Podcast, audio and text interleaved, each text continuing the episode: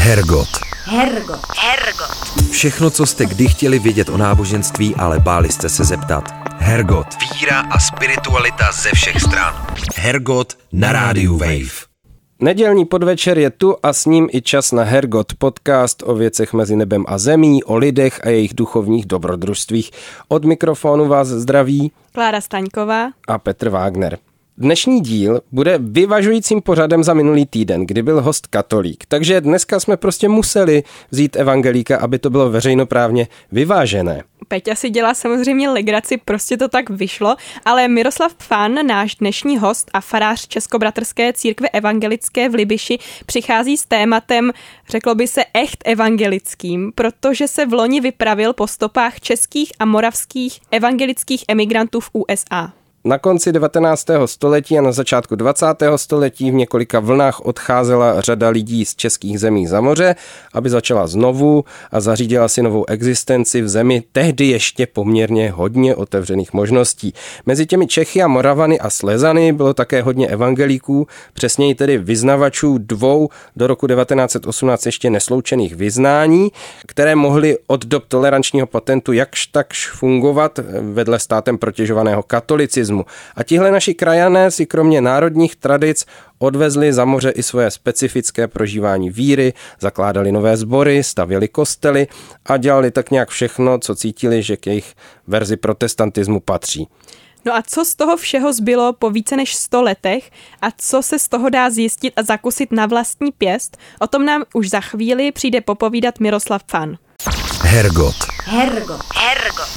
Hergot na rádiu Wave. Jak jsme slíbili, je tu už v tuto chvíli s námi Miroslav Fan, náš dnešní host, farář Českobratrské církve evangelické v Libiši a také člověk, který tři měsíce cestoval po Spojených státech po stopách evangelických emigrantů. Dobrý den. Dobrý den, děkuji za pozvání. To tvůrčí volno, ten takzvaný sabatikl ve vaší církvi, nabídnutý každých pět let služby, to lze využít různými způsoby. Vy jste si vybral náplň podle mě hodně specifickou a taky hodně vzdálenou nějakému velkému lenošení. Odjel jste za oceán do Spojených států, jak jsme řekli, abyste šel tak trošku jakoby proti proudu času. Jak jste přišel na nápad hledat v Americe české evangelické kořeny? Tak těch důvodů bylo víc. Hlavní dva důvody byly, chtěl jsem se zdokonalit v angličtině, což se podařilo jenom trochu.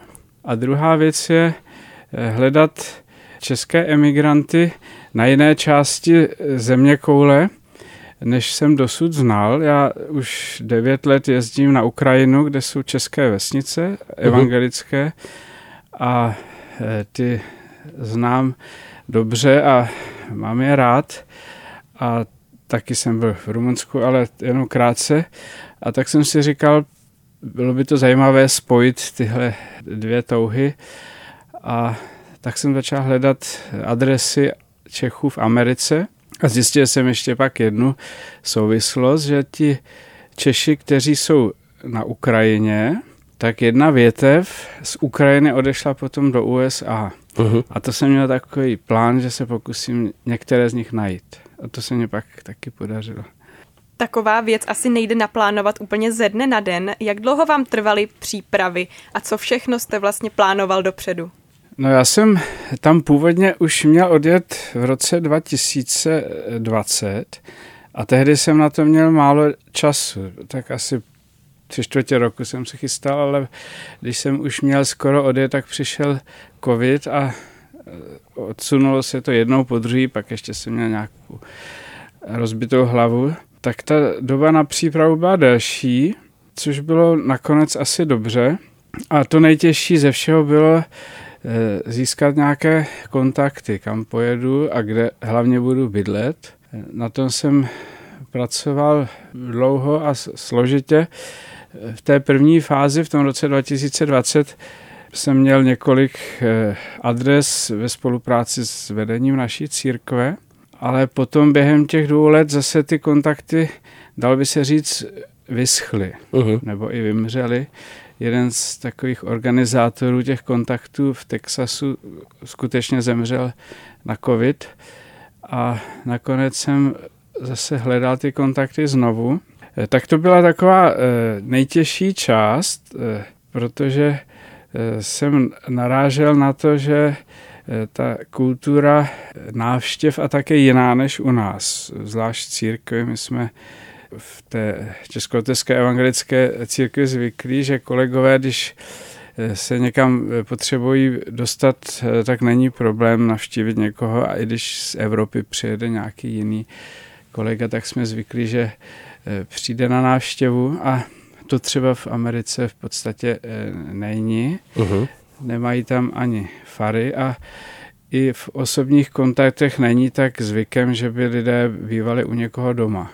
No a potom jsem hledal taky ty české stopy a taková největší eh, pomůcka pro mě byla kniha z roku 1900. Jmenovala se Památník českých evangelických církví v Severní Americe. Jeden kamarád mě to poradil.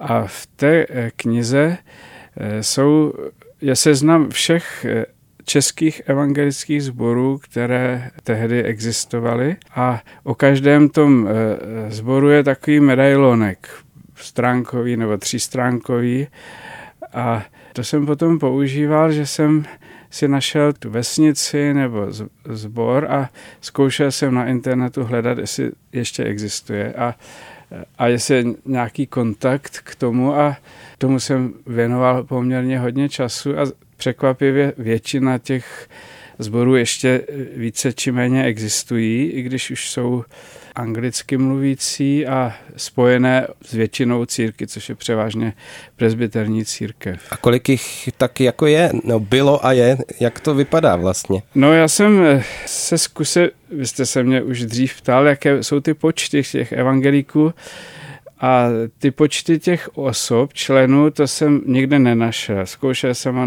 není to, ale Eh, našel jsem v tom památníku, že bylo tehdy 59 zborů, uh-huh. z toho byla polovina asi presbyterních a pak byly přes jiné církve organizované. A ty byly od jihu, od Texasu až na sever. Tak uh-huh. vzhledem k tomu, že nejsme zase tak velká země, tak to bylo poměrně hodně. Našich zborů českoteckých evangelických bývalo tak kolem 200, tak to je v podstatě eh, čtvrtina. Uh-huh. Vy jste mluvil už o tom přespávání vlastně u těch, u těch lidí přímo. To jste věděl od začátku, že chcete bydlet přímo u nich? Chtěl jsem eh, bydlet u lidí doma, jednak i vzhledem k tomu, že kdybych si měl za celých těch tři, za, na tři měsíce e, nějaké hotely schánět, tak to bych nikdy nesehnal na to prostředky. Ale to nebyl jediný důvod. Ten druhý byl, že e, právě abych mohl se seznámit s tím prostředím a s lidmi a dovědět se, něco o tom zboru i o těch rodinách, tak proto bylo důležité se setkat s lidmi. No a byli nakonec otevřený tomu vás pohostit? Když jsem se už k někomu dostal, tak byli neuvěřitelně eh, pohostění a přejní. To bylo nádherné. Samozřejmě na začátku vždycky, když člověk přijde do cizího prostředí, tak je to takové oboustrané překvapení, eh, co tam za člověka jde, koho potkám. Eh, ale eh, ti, kteří mě hostili, byli velmi eh, střícní a přátelští. Minimálně to byli ale kolegové. Většina těch kontaktů, které jsem navštívil, byli lidé z těch vesnic, ze sborů. A to bylo také zajímavé, když jste se mě ptala na ty kontakty. Tak ty kontakty, které jsem nakonec získal, byly lidé, členové těch církví anebo nefaráři. A já jsem hledal ty spojení od toho jihu až na sever a protože jsem chtěl začít na jihu, tak jsem začal Texasem a tam byl taková nějaká zvláštní eh, blokace v tom hledání, že ty adresy, na které jsem psal, velmi často prostě nereagovaly a zvlášť ty, ty kostelní. A to pro mě byla taková dlouho hádanka a taky překážka v tom nějak, se, eh, nějak připravit ten program. Pak když už jsem tam byl, tak jsem se ptal jednoho kolegy, jak to, že eh, tak málo těch odpovědí přišlo z těch jako kostelních adres. A on říká, no my ty maily nečteme, my radši telefonujeme. Aha, takže... A to bylo potom vysvětlení, že jinak bylo velmi přátelští, ale prostě reagují tak Takže Posím. už jsme se vlastně dostali v eh, mezizborové komunikaci tak daleko, že už ten farní mail, to, co ještě pořád u nás se bere, že je přeci jenom ten první eh, kontaktní, takový první tykadlo, protože můžete vyjádřit svoji prozbu písemně ano. a nechce se vám třeba hned telefonovat, tak to už přestává za fungovat tohleto. Já myslím, že to byla specialita Texasu. Aha. Eh, Texas, to když jste mimo Texas, tak všichni, když řeknete, že jste Texasu, tak byl, tak no to je ten Texas, on je trošku jiný. Jo, jo, jo. Tak to asi nějak k tomu patří, protože tam eh, na těch severnějších částech, tak co se týče té komunikace, tak to bylo už, už lepší. Já nemám představu, jestli je reálné při tom počtu zborů a počtu vln a rodin a skupin eh, emigrantů evangelických eh, z počátku 20. století, eh, jestli je reálné pokryt ten příběh celý. Takže typoval bych, že spíš jste se musel soustředit na nějaké výrazné body, výrazné osudy. Co jste si vlastně vybral, na co se soustředit ještě vzhledem k tomu času, který taky nebyl neomezený? Tak já jsem vycházel z toho památníku, jak jsem říkal, který mapoval ten přelom 20. a 19. století a uh-huh. taky, to jsem neřekl, jsem přečetl řadu eh, jiných knih o té emigraci a taková největší vlna byla eh, na konci 19. století. Tak i v tom studiu hledání těch nějakých stop tohle byl takový odrazový můstek, ten konec 19. století a kromě toho, že jsem vycházel docela prakticky z toho, kde mě někdo odpověděl a z toho jsem si pak eh, tu cestu vytvářel, eh, tak jsem měl několik takových opěrných bodů a to byly příběhy několika kazatelů, kteří odešli do uh-huh. ciziny. A ten první a pro mě vlastně eh, zásadní byl František Pokorný. A to bylo tak, že to bylo ještě v tom roce 20 v archivu Českoteské církve evangelické, kde je taky několik šanonů o těch emigrantech, to spojení existovalo, tak jsem tam našel v takové obálce ručně psaný eh, eh, životopis nebo vzpomínky tohoto člověka. František Pokorný pocházel eh, z Kolínska, Eh, byl to syn nějakého chudého eh, zemědělce, tatínek mu zemřel a v Kolíně byl farář Čeněk Dušek a ten také se zasloužil o kontakty s americkými Čechy a on tomuhle mladému gymnazistovi navrhl, že by mohl jít do New Yorku, vystudovat tam teologii a že se uvidí.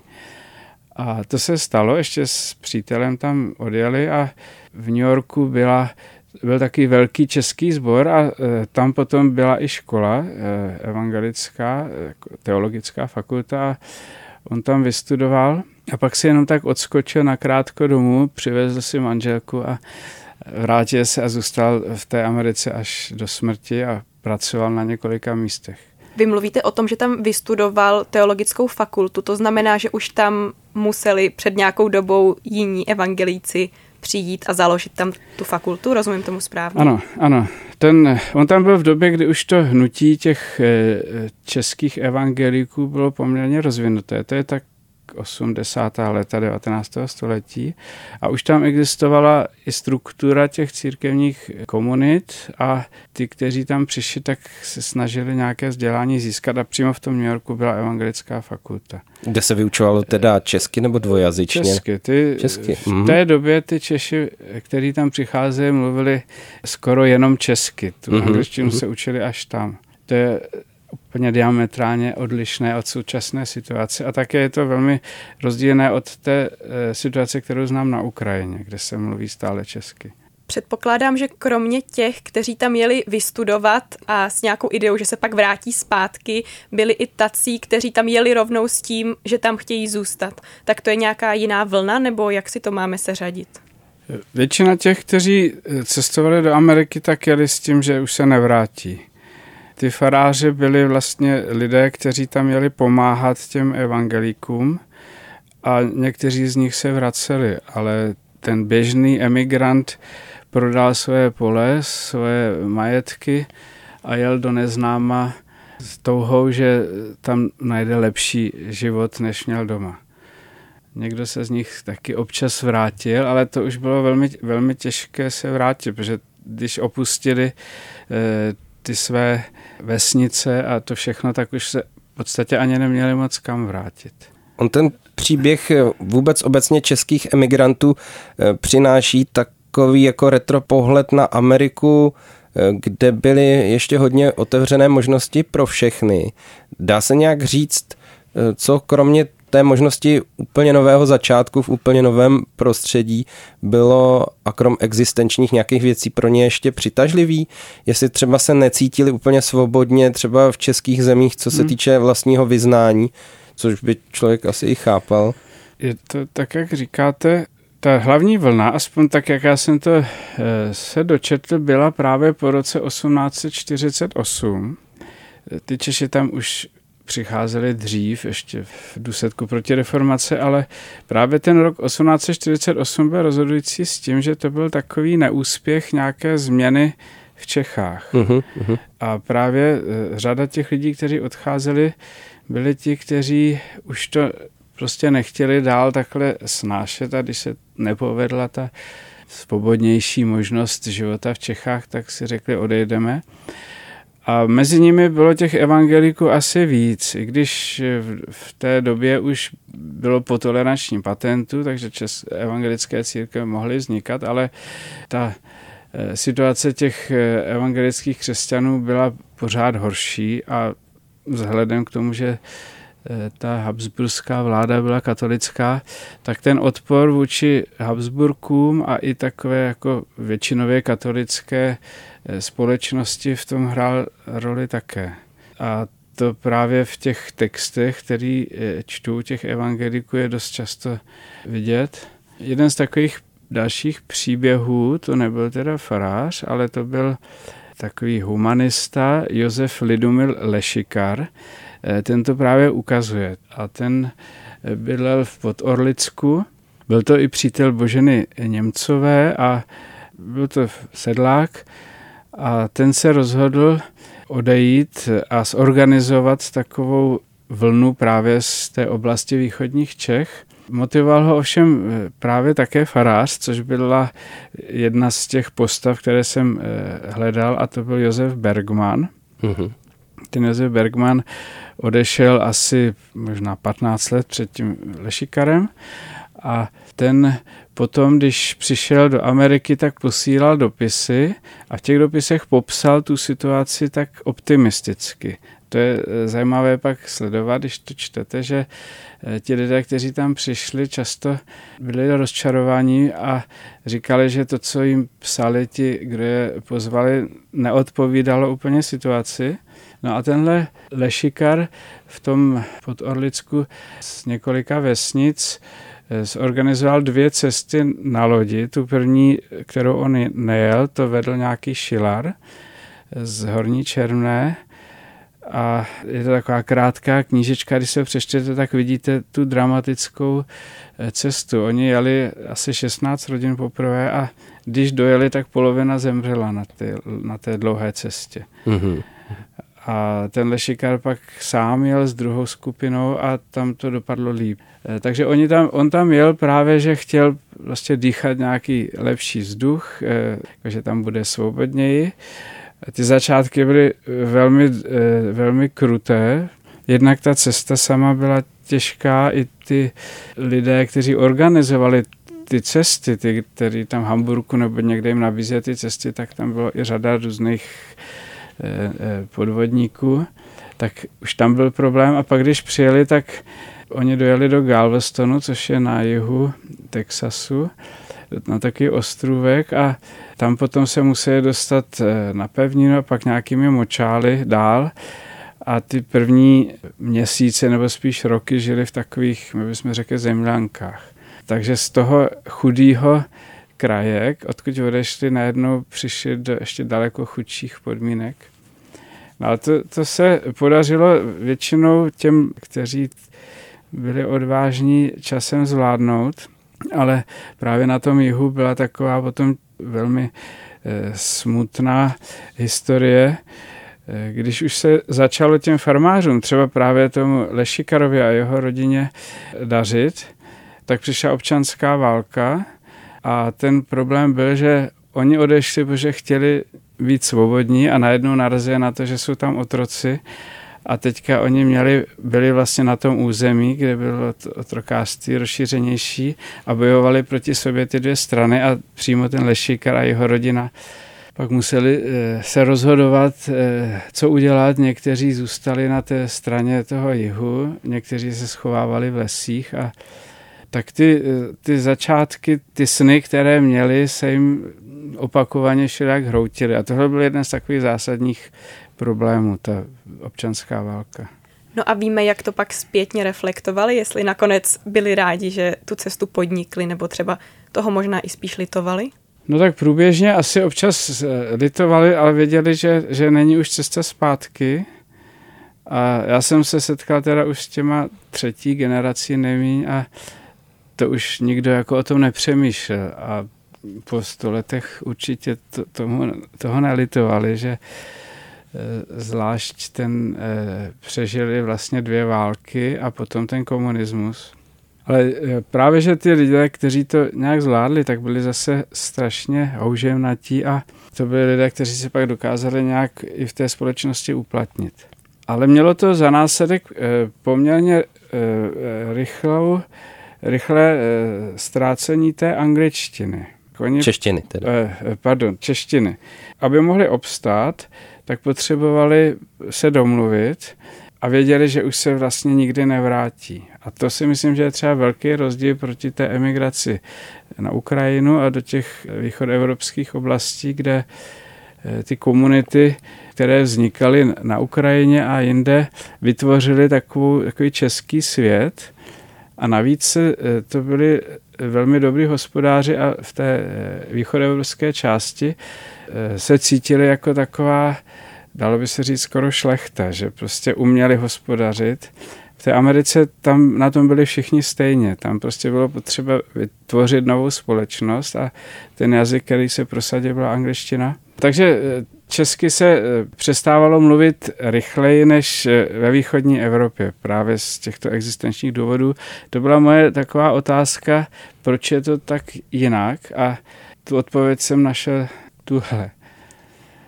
Možná to s tím taky trochu souvisí. My jsme zatím mluvili hlavně nebo jenom o mužích emigrantech. Jak to bylo se ženami? Odcházeli už třeba jako celé rodiny, nebo si um, často i ti mužští emigranti až ve Spojených státech hledali třeba manželky?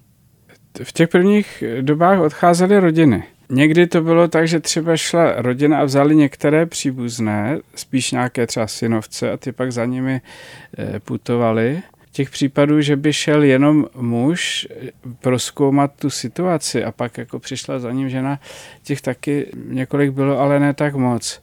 A naopak, že vyšla žena sama, ví se o něčem takovém? Eh, narazil jsem na takový případ, ale teďka vám ho asi nezdokumentuji. Bylo to právě, navštívil jsem nějaké lidi a oni mě pak eh, se ptali na nějaké kontakty a tam jsem zjistil, že je tam taková zajímavá věc, že tam žena prostě je a nevíme, kdo byl její manžel. Takže to takové případy byly, ale to jsem také dopodrobna neznal. Z obecnice to asi moc nedá. Byly to spíš výjimky.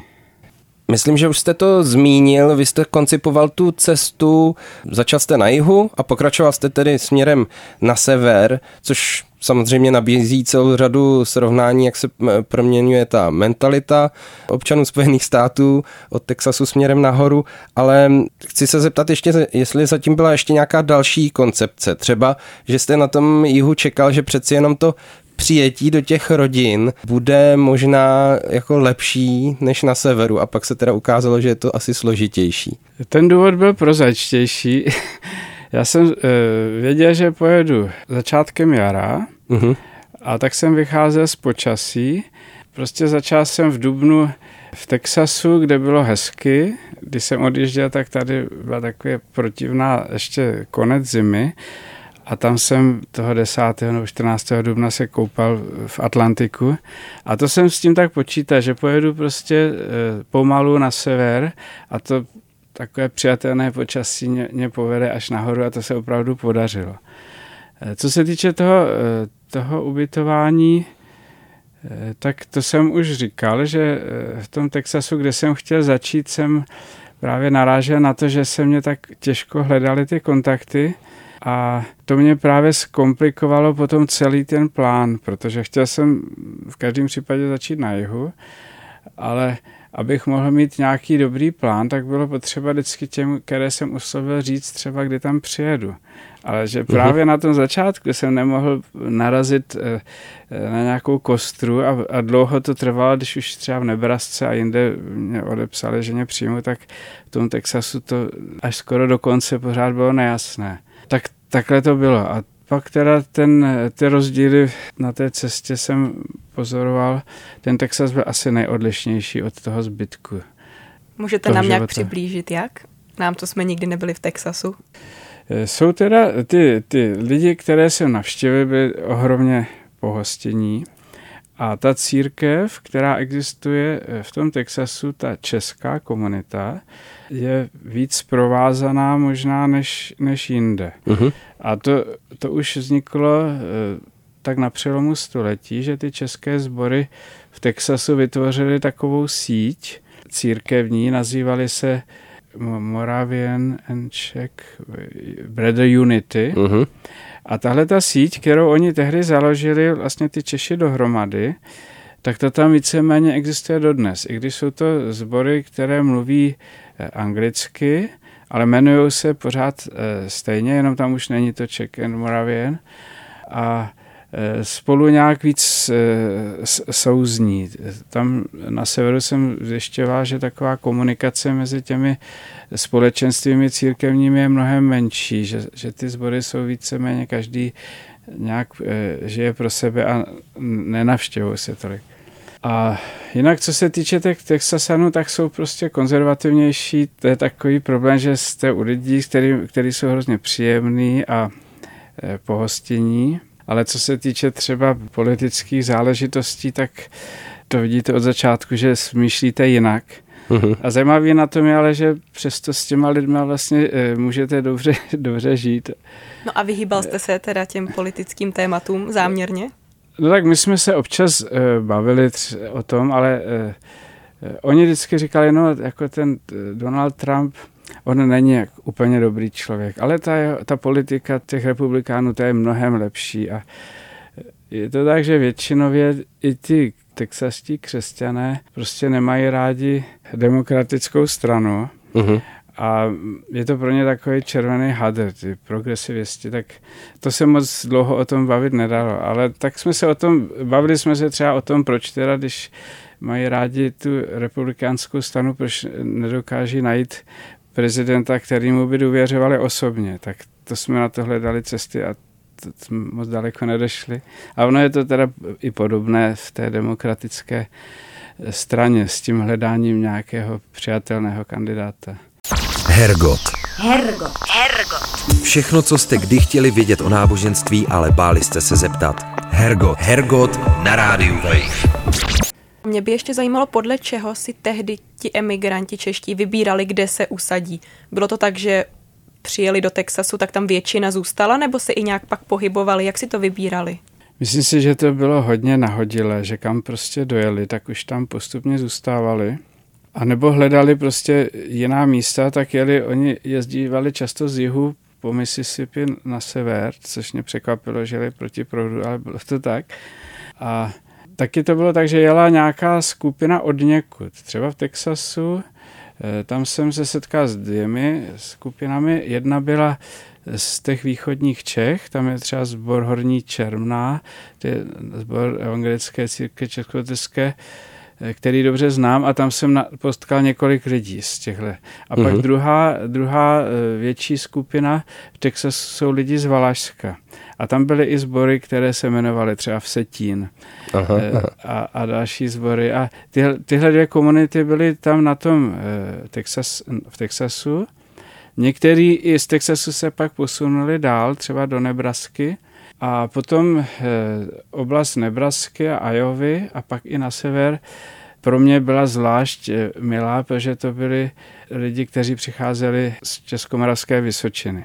Tam já jsem vyrostl a to bylo pro mě taková stále se opakující krásná situace, že jsem někam přišel a teďka e, jsem se ptal, odkud jsou vaši předci. A teď oni jmenovali vesnice a to byly vesnice, které já jsem pěšky mnohokrát prochodil a tak jsem jim vyprávěl, co tam teďka je a to v té Nebrasce bylo prostě asi deset takových sborů, který jsem navštívil v Ajově. Tak tam byla tahle skupina a pak ještě eh, jsem byl výš v Minnesota a Wisconsinu a tam do okolností nejvíc jich bylo taky odtuď, z té Vysočiny. A potom ještě jsem nás ve Wisconsinu navštívil zase emigranty z Mělnicka. Teďka pracuji na Mělnicku a e, taky jsem na tom v té knížce našel e, osadu Melník, uh-huh. tak jsem říkal, to je zajímavý, tak jsem tam napsal, to je taková malá komunita, neměli ani mailovou adresu ale na Facebooku existovala jejich stránka a tak jsem mi napsal a od té doby asi tři roky si jenom přes tu messengerovou adresu píšeme a oni se zaradovali a už tři roky mě vždycky píšu, abych jim něco napsal. A tuhle skupinu se mě podařilo navštívit eh, ve Wisconsinu u Michiganského jezera v takové malé vesničce. Já vím, že je to těžké asi hodnotit a dělat nějakou pomyslnou hitparádu nebo žebříček těch setkání, ale čeho si ceníte, jakého konkrétního setkání si ceníte úplně nejvíc a kvůli čemu jste si třeba řekl, jo, stálo to za to, i když s tím eh, bylo strašného patlání s tou přípravou a tak dále. Tak eh, kdybych to měl nějaký žebříček udělat, tak asi dvě místa nebo setkání bych bral jako nejdůležitější a to byla ta Vysočinská, část, eh, kteří byli v Nebrasce, v Omaze a okolí. A potom to, byly, eh, to bylo setkání s těmi ukrajinskými Čechy.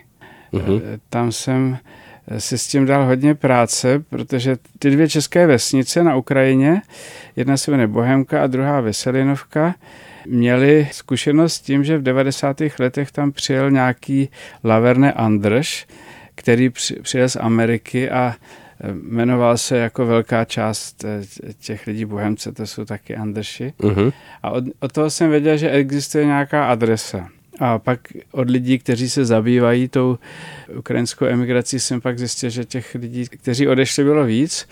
A tak jsem potom ještě objevil jednu rodinu, kteří tam odešli a ty se jmenovali Kulhavých. A tam jsem potom napsal a Podařilo se mě navštívit je eh, ve Sioux Falls, to je v Jižní Dakotě.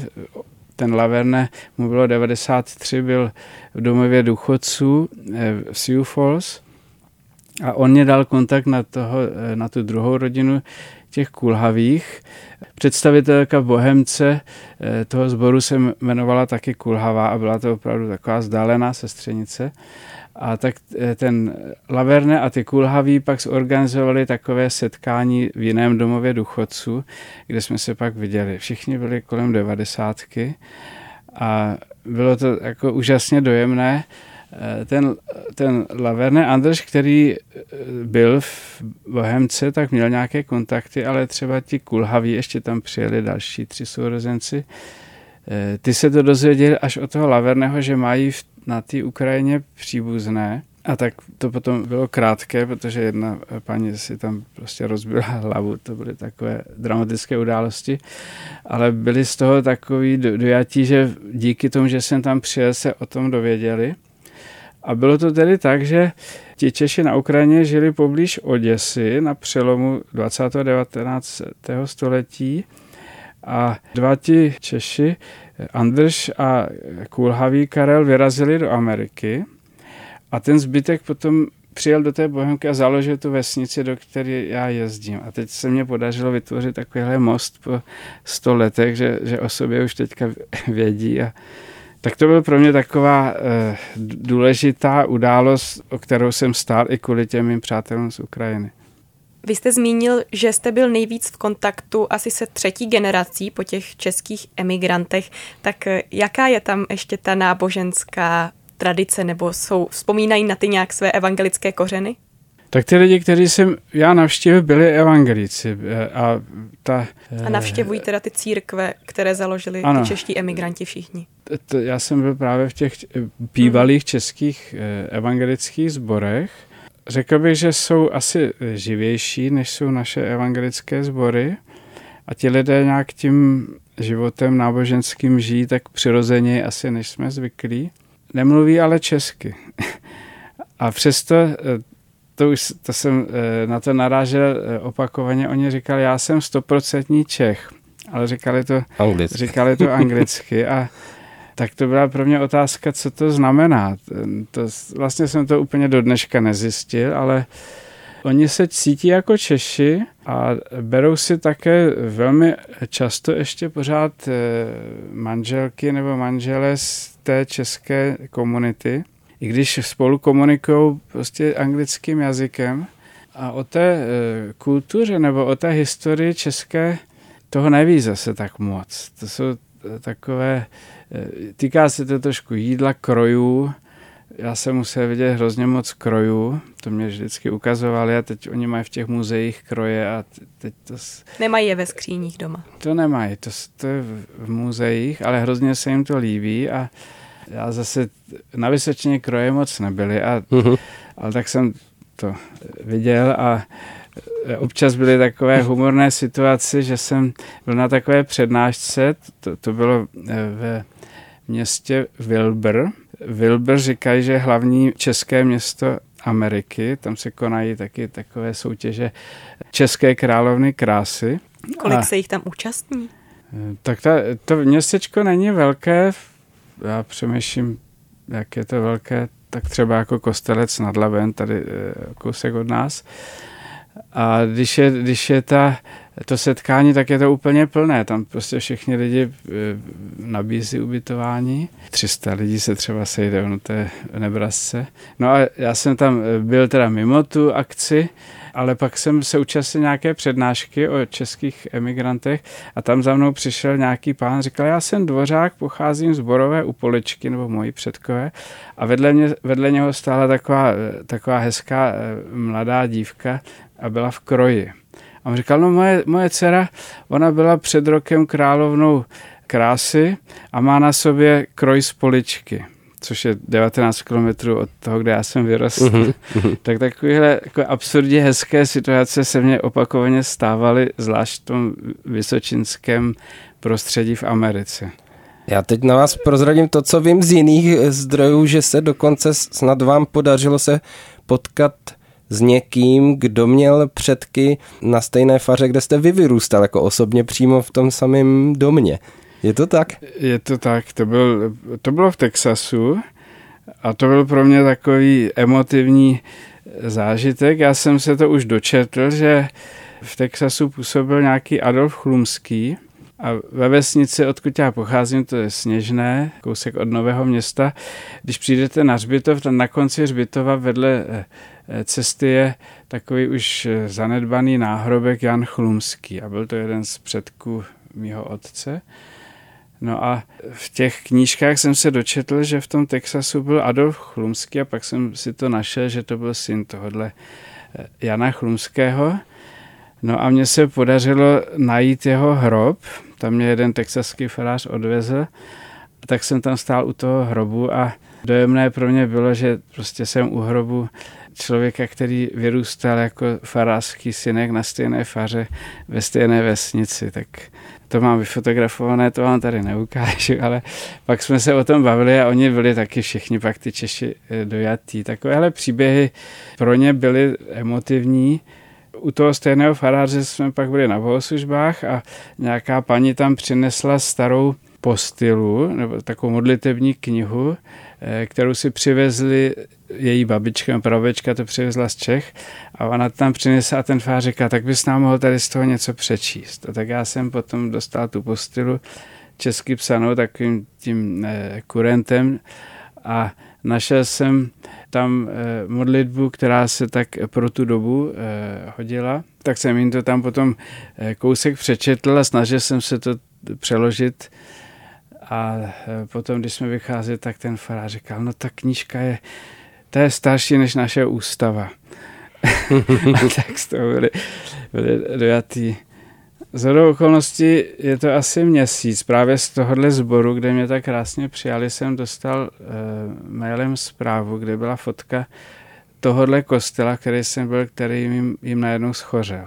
Mm-hmm. Takže jsem dostal prostě fotku požáru tohohle českého kostela, to byla taková dřevostavba, tak teďka asi staví, staví nový. Podařilo se jim zachránit zvon.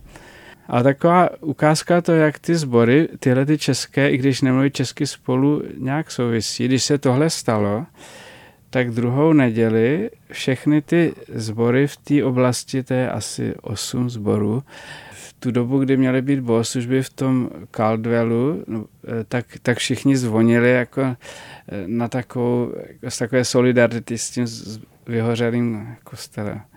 Takže spolu, spolu, eh, spolupracují. Já se teď chci vrátit v další otázce trošku zpátky k otázce, která vlastně je ve spod všeho toho vyprávění. A sice k tomu, co to vlastně znamená to češství, když jsme se shodli, že asi v jazyce to už není. Jestli to nějak trošku souvisí třeba i s tím jídlem, že třeba ta tradice žije na téhle rovině. A co to znamená to evangelictví, když jsme od vás slyšeli, že Zřejmě teda ty texaské církve tíhnou možná k nějakému jako evangelikalismu, tomuhle typu zbožnosti a na severu to bude trošku jinak. Také ti emigranti tím už trochu košatím, ale oni odcházeli ve stavu, kdy vlastně ta církev nebyla ještě sloučená a to hmm. byly dvě různá vyznání. Co jste z toho mohl načerpat? Co to znamená být ten Čech v Americe a být evangelik Čech v Americe? Co to všechno může znamenat? To je několik otázek, mm-hmm. na které eh, jsem úplně odpověď nenašel.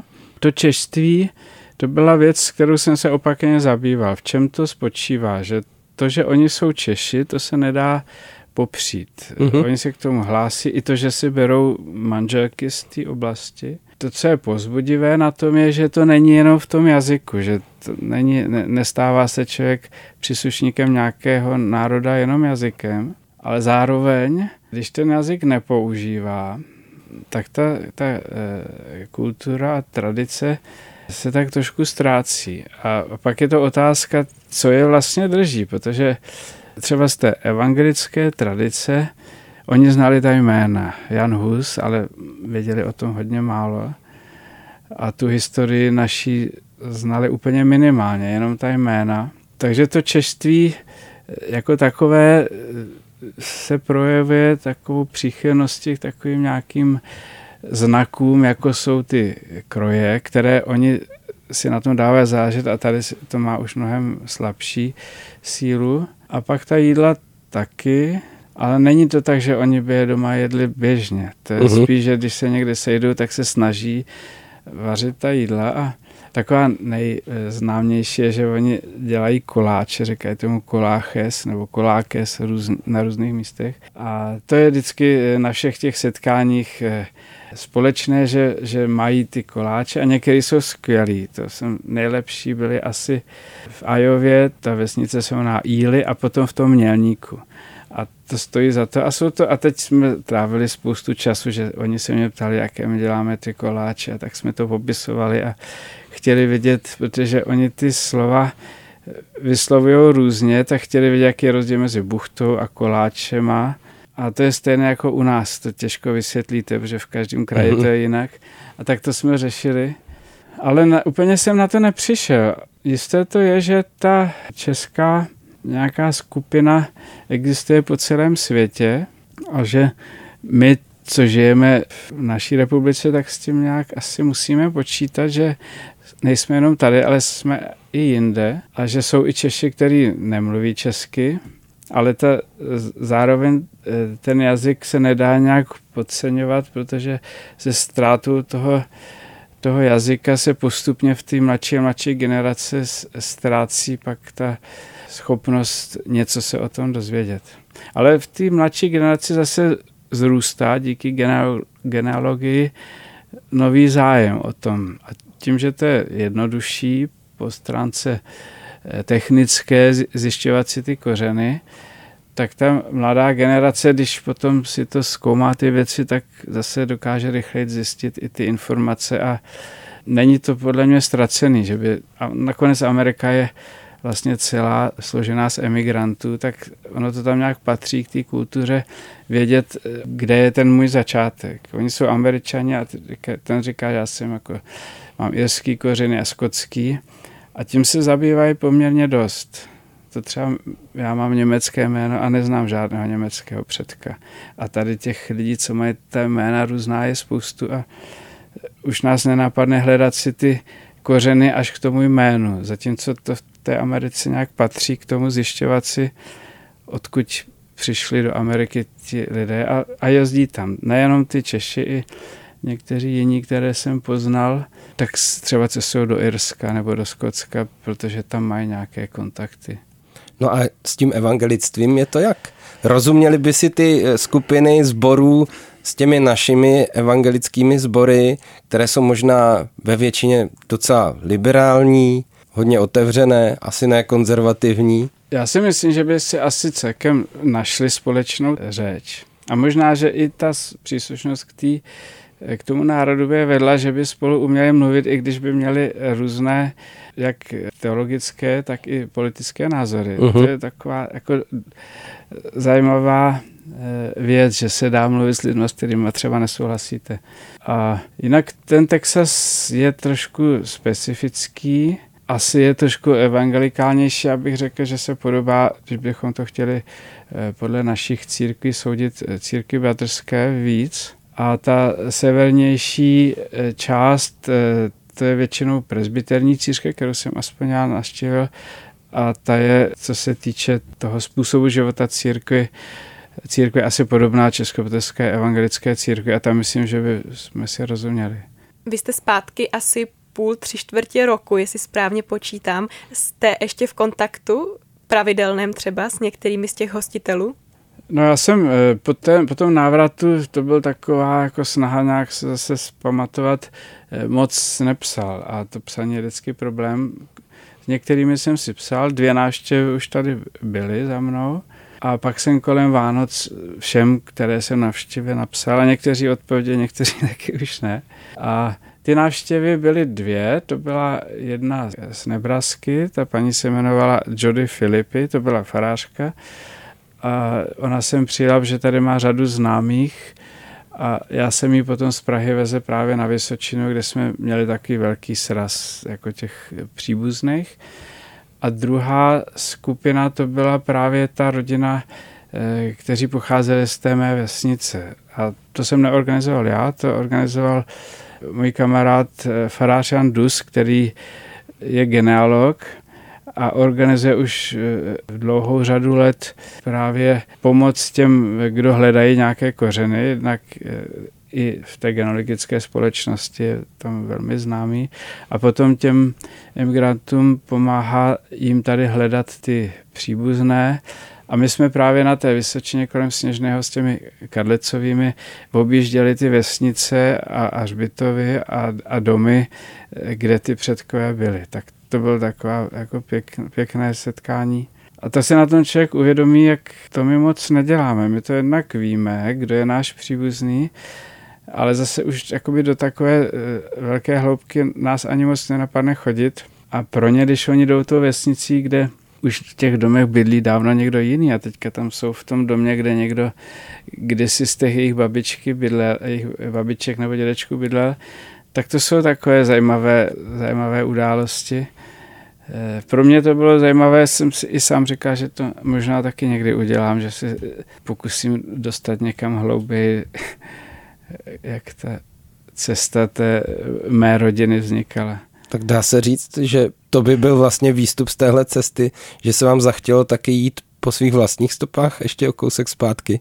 No ještě jsem se nerozhodl, občas o tom přemýšlím ale mně to nebylo jasné. Ta genealogie, ona to je taková trošku koníček, trošku taková matematika. Uh-huh. A když to zůstává jenom na bázi toho, že si děláte ten rodokmen a, a, a hledáte tam, prostě eh, kreslíte si ten strom, tak to zase tak strašně moc zajímavé eh, pro mě není. Ale když se podaří dostat dál, že tam nacházíte nějaký příběh a teď eh, ono v těch stromech jsou občas takové zatáčky zvláštní a Někdy se podaří zjistit něco víc.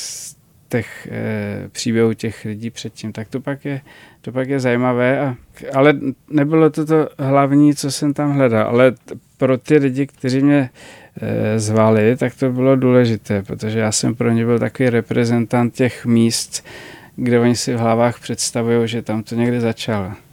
My děkujeme za tohle no, vyprávění, za tenhle příběh evangelíků v Americe a budeme se těšit zase někdy příště na shledání třeba zrovna po nějakých jako jiných stopách zpátky do historie. Děkujeme, Děk, děkuji, děkuji za příjemné pobytí a za pozvání. Mějte se hezky, nashledanou. Hergot. Hergot. Hergot. Hergot na rádiu Wave. To byl Miroslav Fan, evangelický farář pro Hergot Rádia Wave a myslím, že takovým jedním z hlavním témat, co si odnáším, je, že češství se může přenášet skrz kroje, koláče, třeba knedlové přozelo. Co, co ty jsi odnes, Peti? Já jsem si odnes to, že bych chtěl vypíchnout, že Miroslav Fan, kromě toho, že má tuhle tu cestovatelskou zkušenost, eh, taky pracuje jako farář v Libiši, kde je dost hezká ukázka toho místního evangelictví, té staré tradice, možná skoro nejstarší, protože on spravuje kostel, který je ještě těsně po tolerančním patentu stavěný, takže to ukázka takového evangelického pozdního baroka a ten kostel je nově opraven, je moc pěkný. A doporučuji jít se tam podívat. Můžete vyslechnout i Miroslavovo kázání, což jsou dvě mouchy jednou ranou. Takže místo New Yorku Libiš.